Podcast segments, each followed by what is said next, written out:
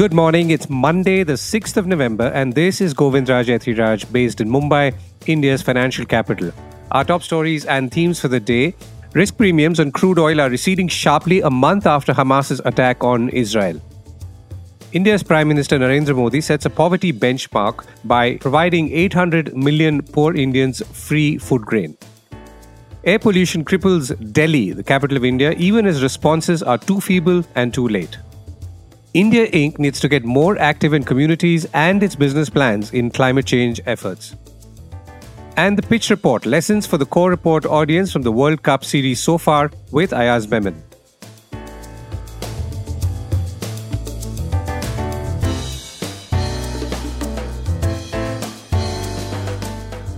This is the core report with Govindraj Ethiraj.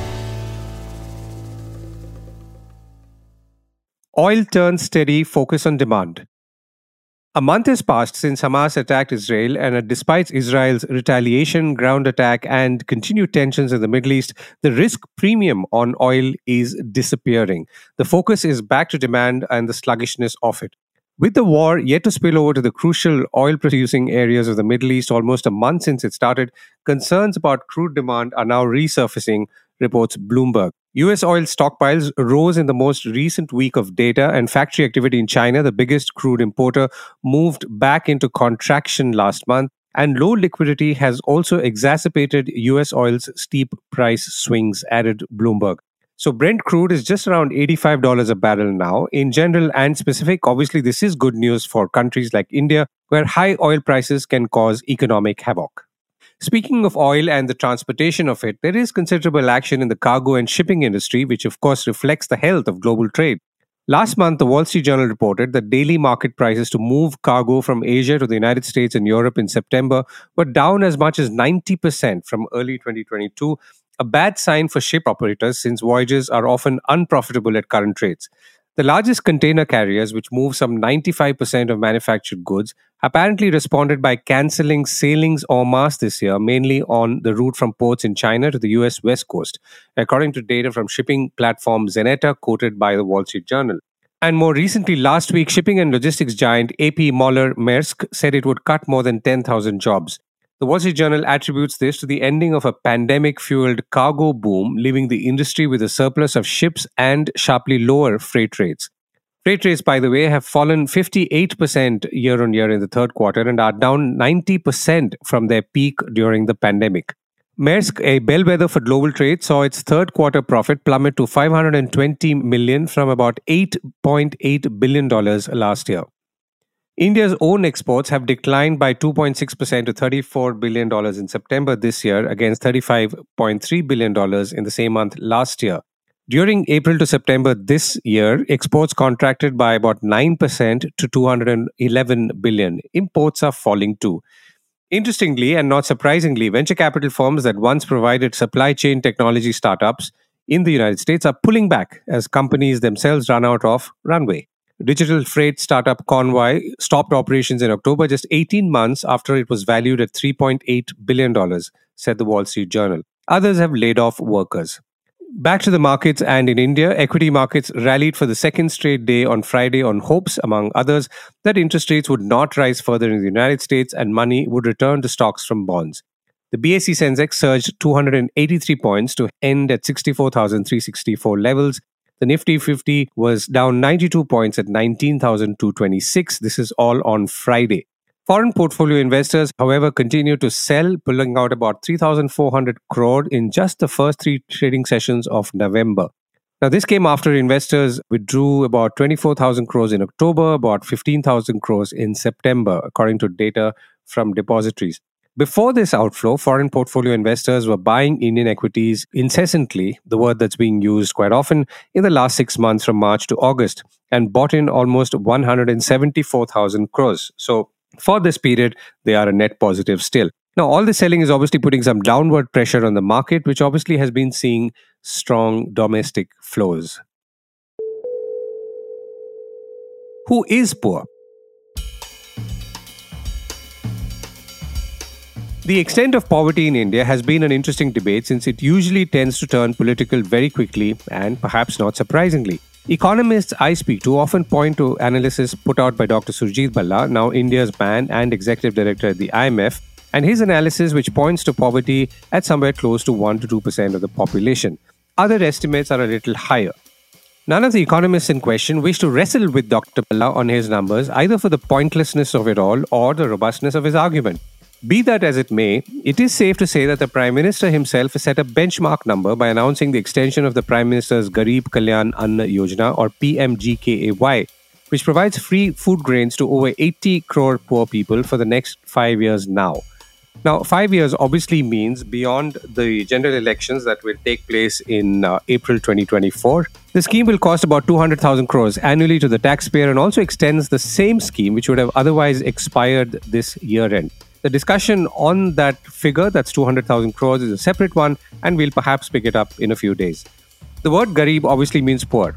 Dr. Bhalla-aligned economists may jump on me and say that is a wrong interpretation of the term or too literal. Given that qualified economists are wary of taking on Dr. Bhalla on his numbers, I cannot obviously even hold a candle on this issue. Nevertheless, 800 million of 1.4 billion is more than 50% of the population and is being termed as poor. Actually, it is almost 57% of the population, way beyond even the worst-case estimates touted by all the economic naysayers and the skeptics. However, and to me, that's not the key issue.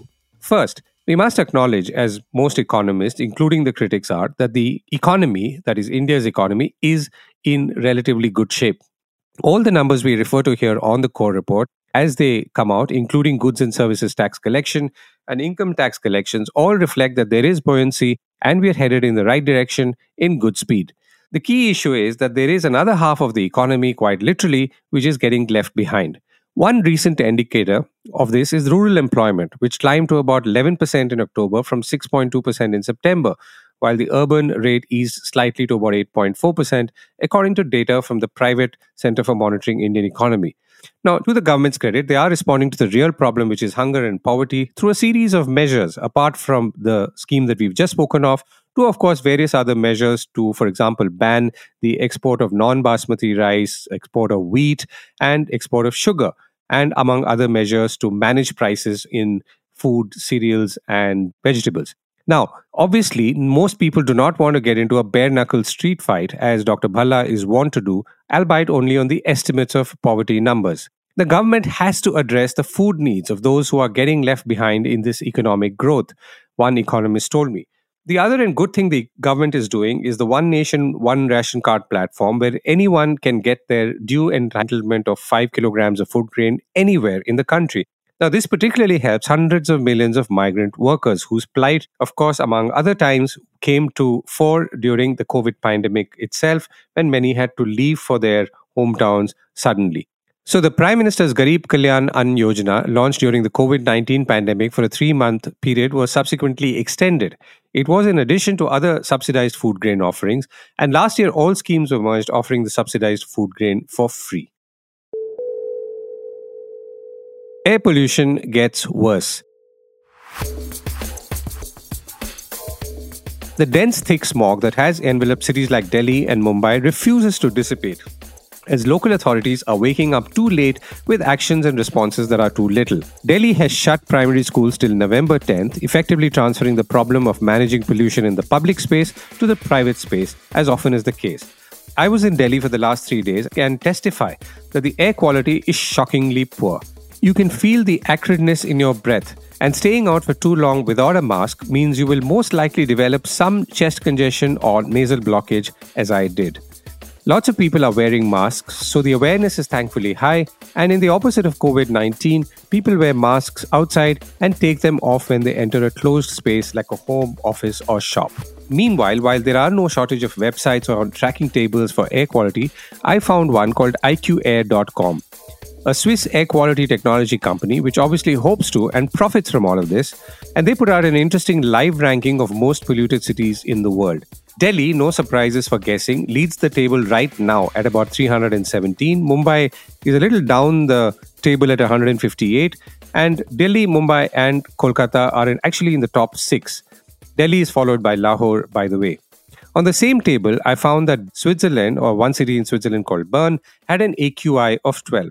It never ceases to amaze me. Those who find solutions to problems actually don't really face them themselves. For example, the iPhone of air purifiers in India is perhaps the Dyson, along with some well-known Japanese brands, of course. Dyson is English. They started as a vacuum cleaner company and are obviously extending their technology, not because of a severe air pollution in Wiltshire, southwest England, where the company started, and its current headquarters in Singapore, where it relocated a few years ago. Blue Air, another well-known air purifier brand on the more premium end, is Swedish originally and now owned by Unilever.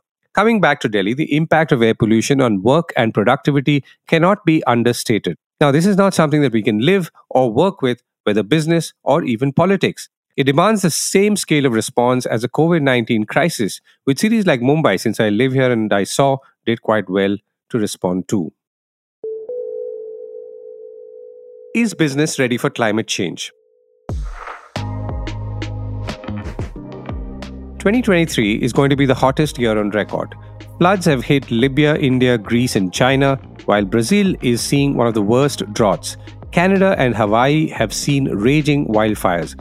All these, says Arunabha Ghosh, CEO of the Council for Energy, Environment and Water, or CEEW, in a recent article in the Hindustan Times, have left government, insurers and companies struggling to find a response.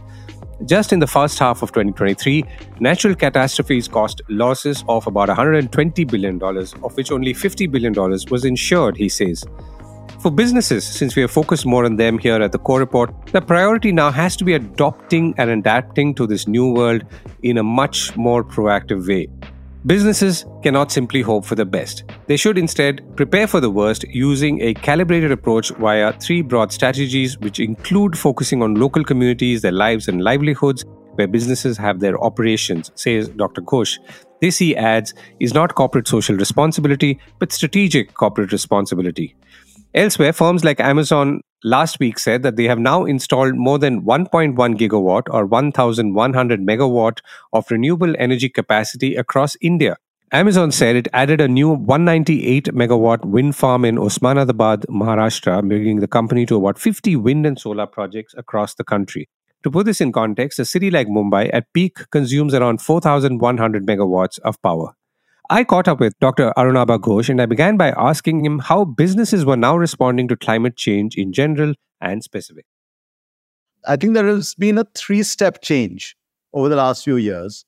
The first was in 2015 when the Paris Agreement was signed and India submitted its nationally determined contributions.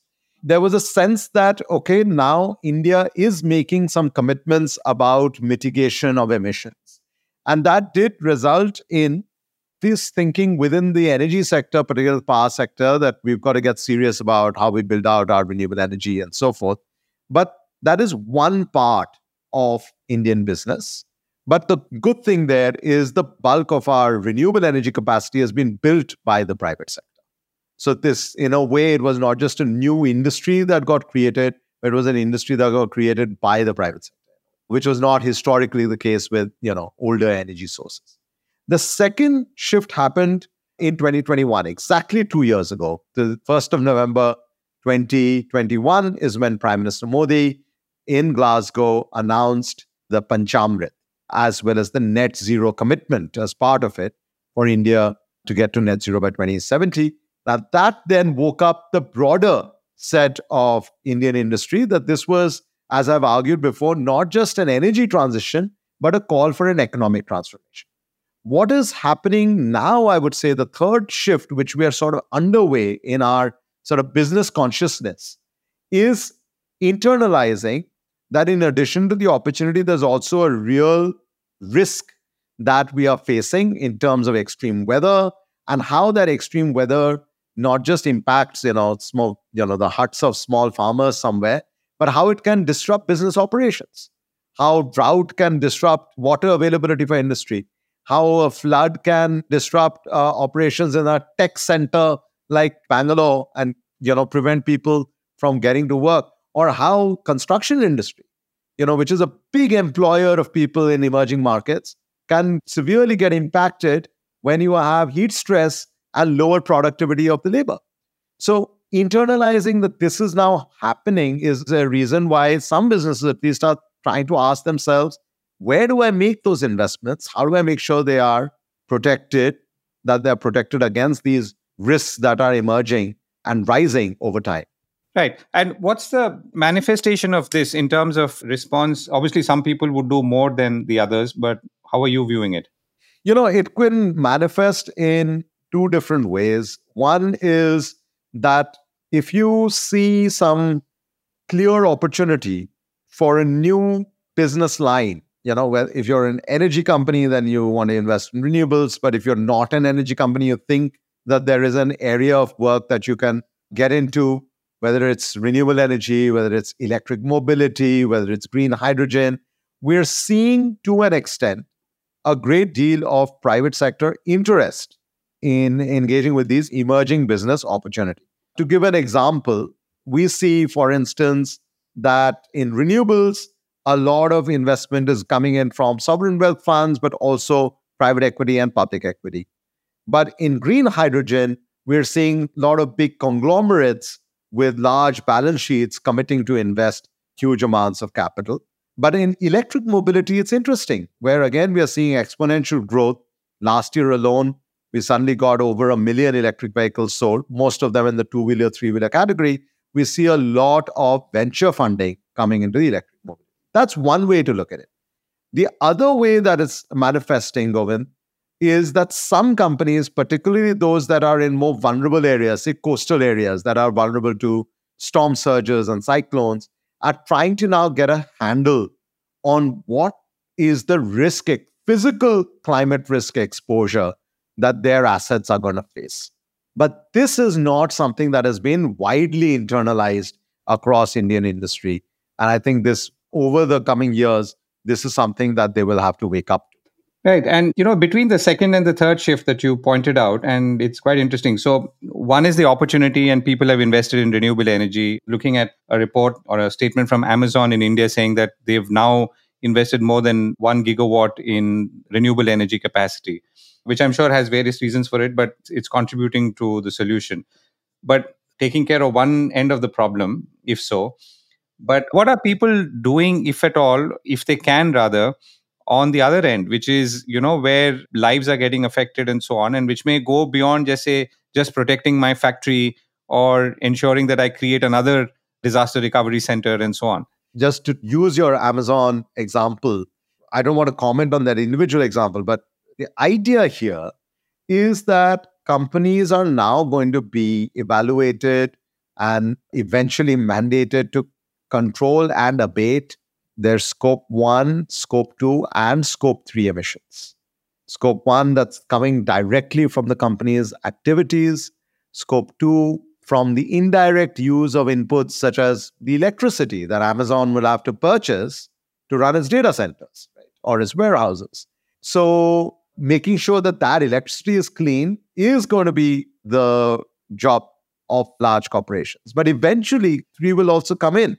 How your products and services are used, the indirect emissions that emerge from it, from fuel-related activities, from transportation of your products, from waste generated in your operations, and so on and so forth.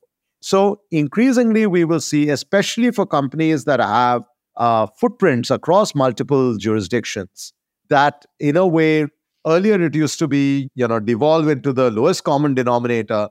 Now you will have to align your activities to the highest environmental regulations that are emerging wherever you're operating. And then you will have to align all your work towards those higher standards.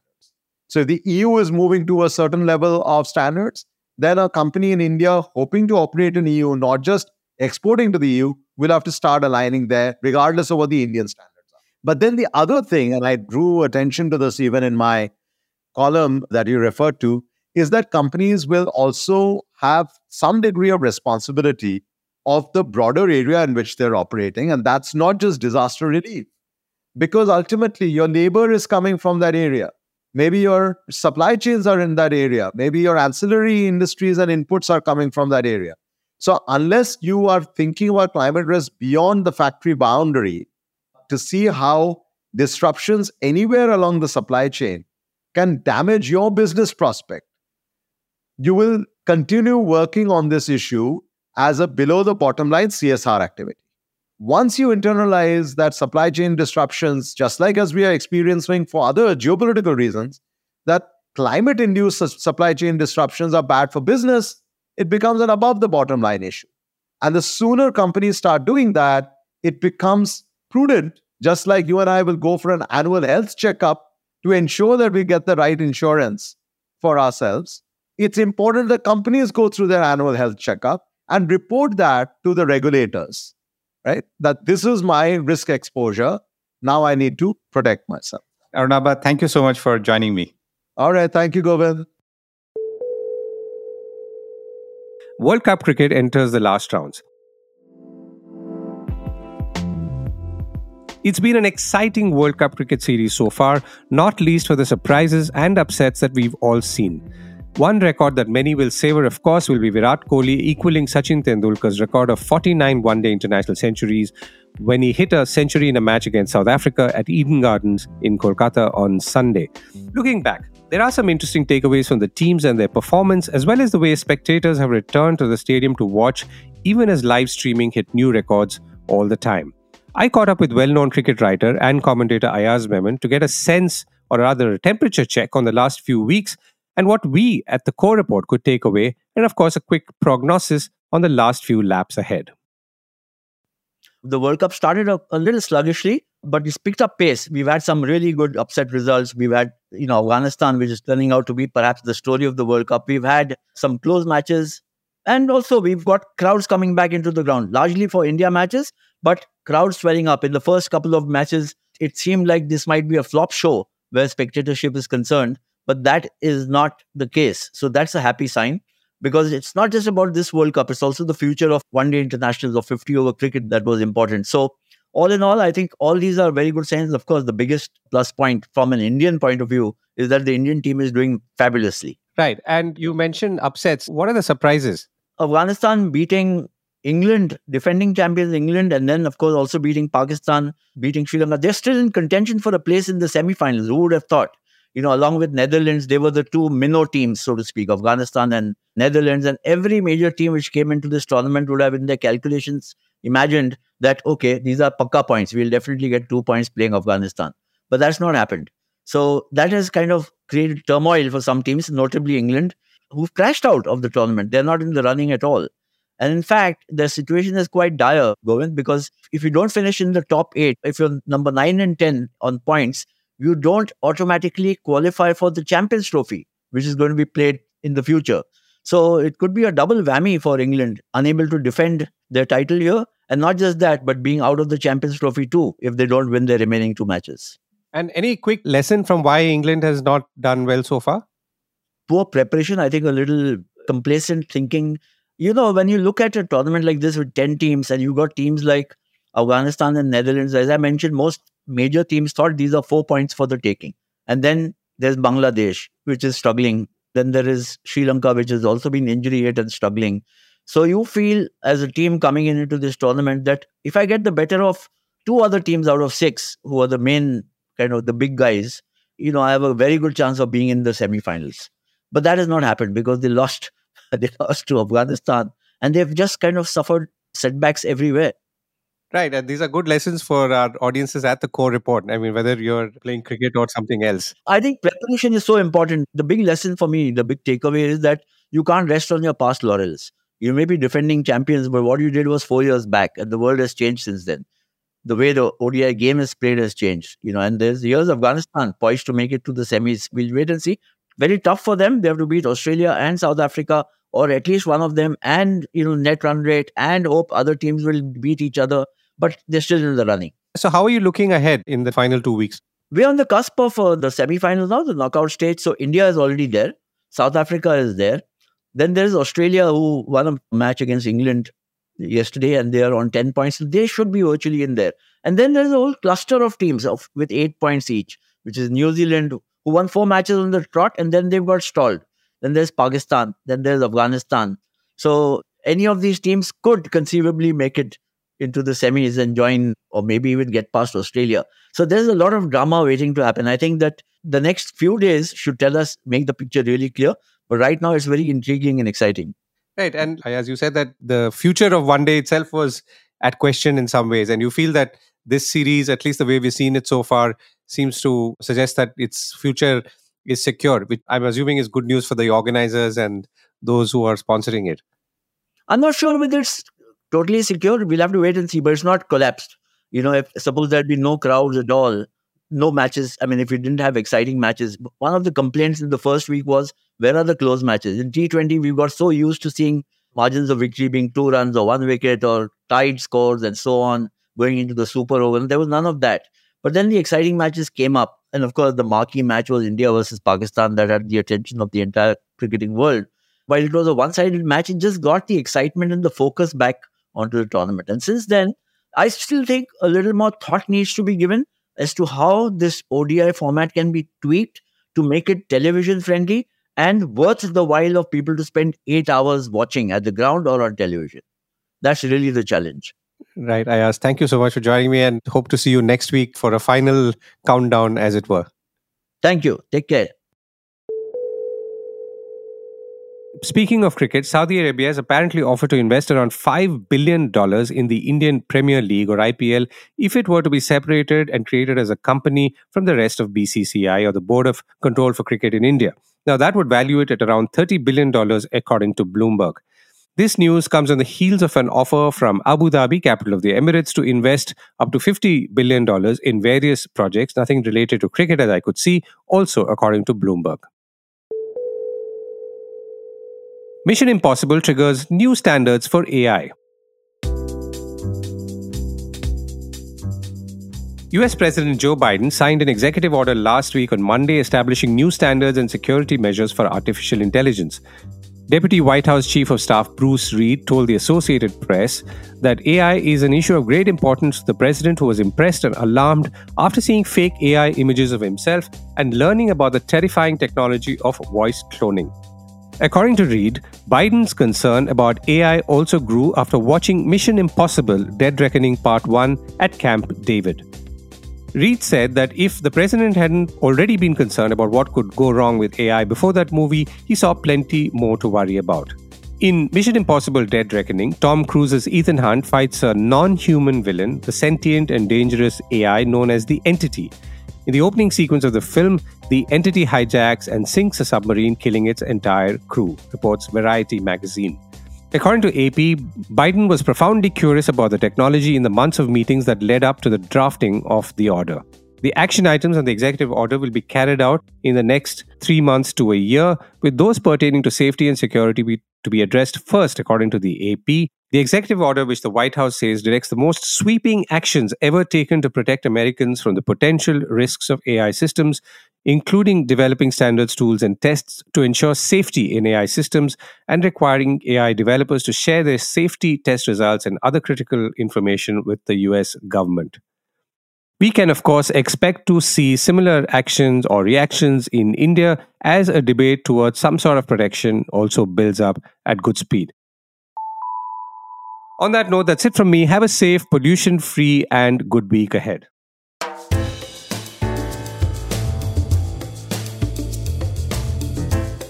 This was the Core Report with me, Govindraj Ethiraj. Do stay connected with more of our coverage at the Core. You can check out our website or sign up to our newsletter at www.thecore.in. That is www.thecore.in, or follow us on LinkedIn, Twitter, and Facebook as well.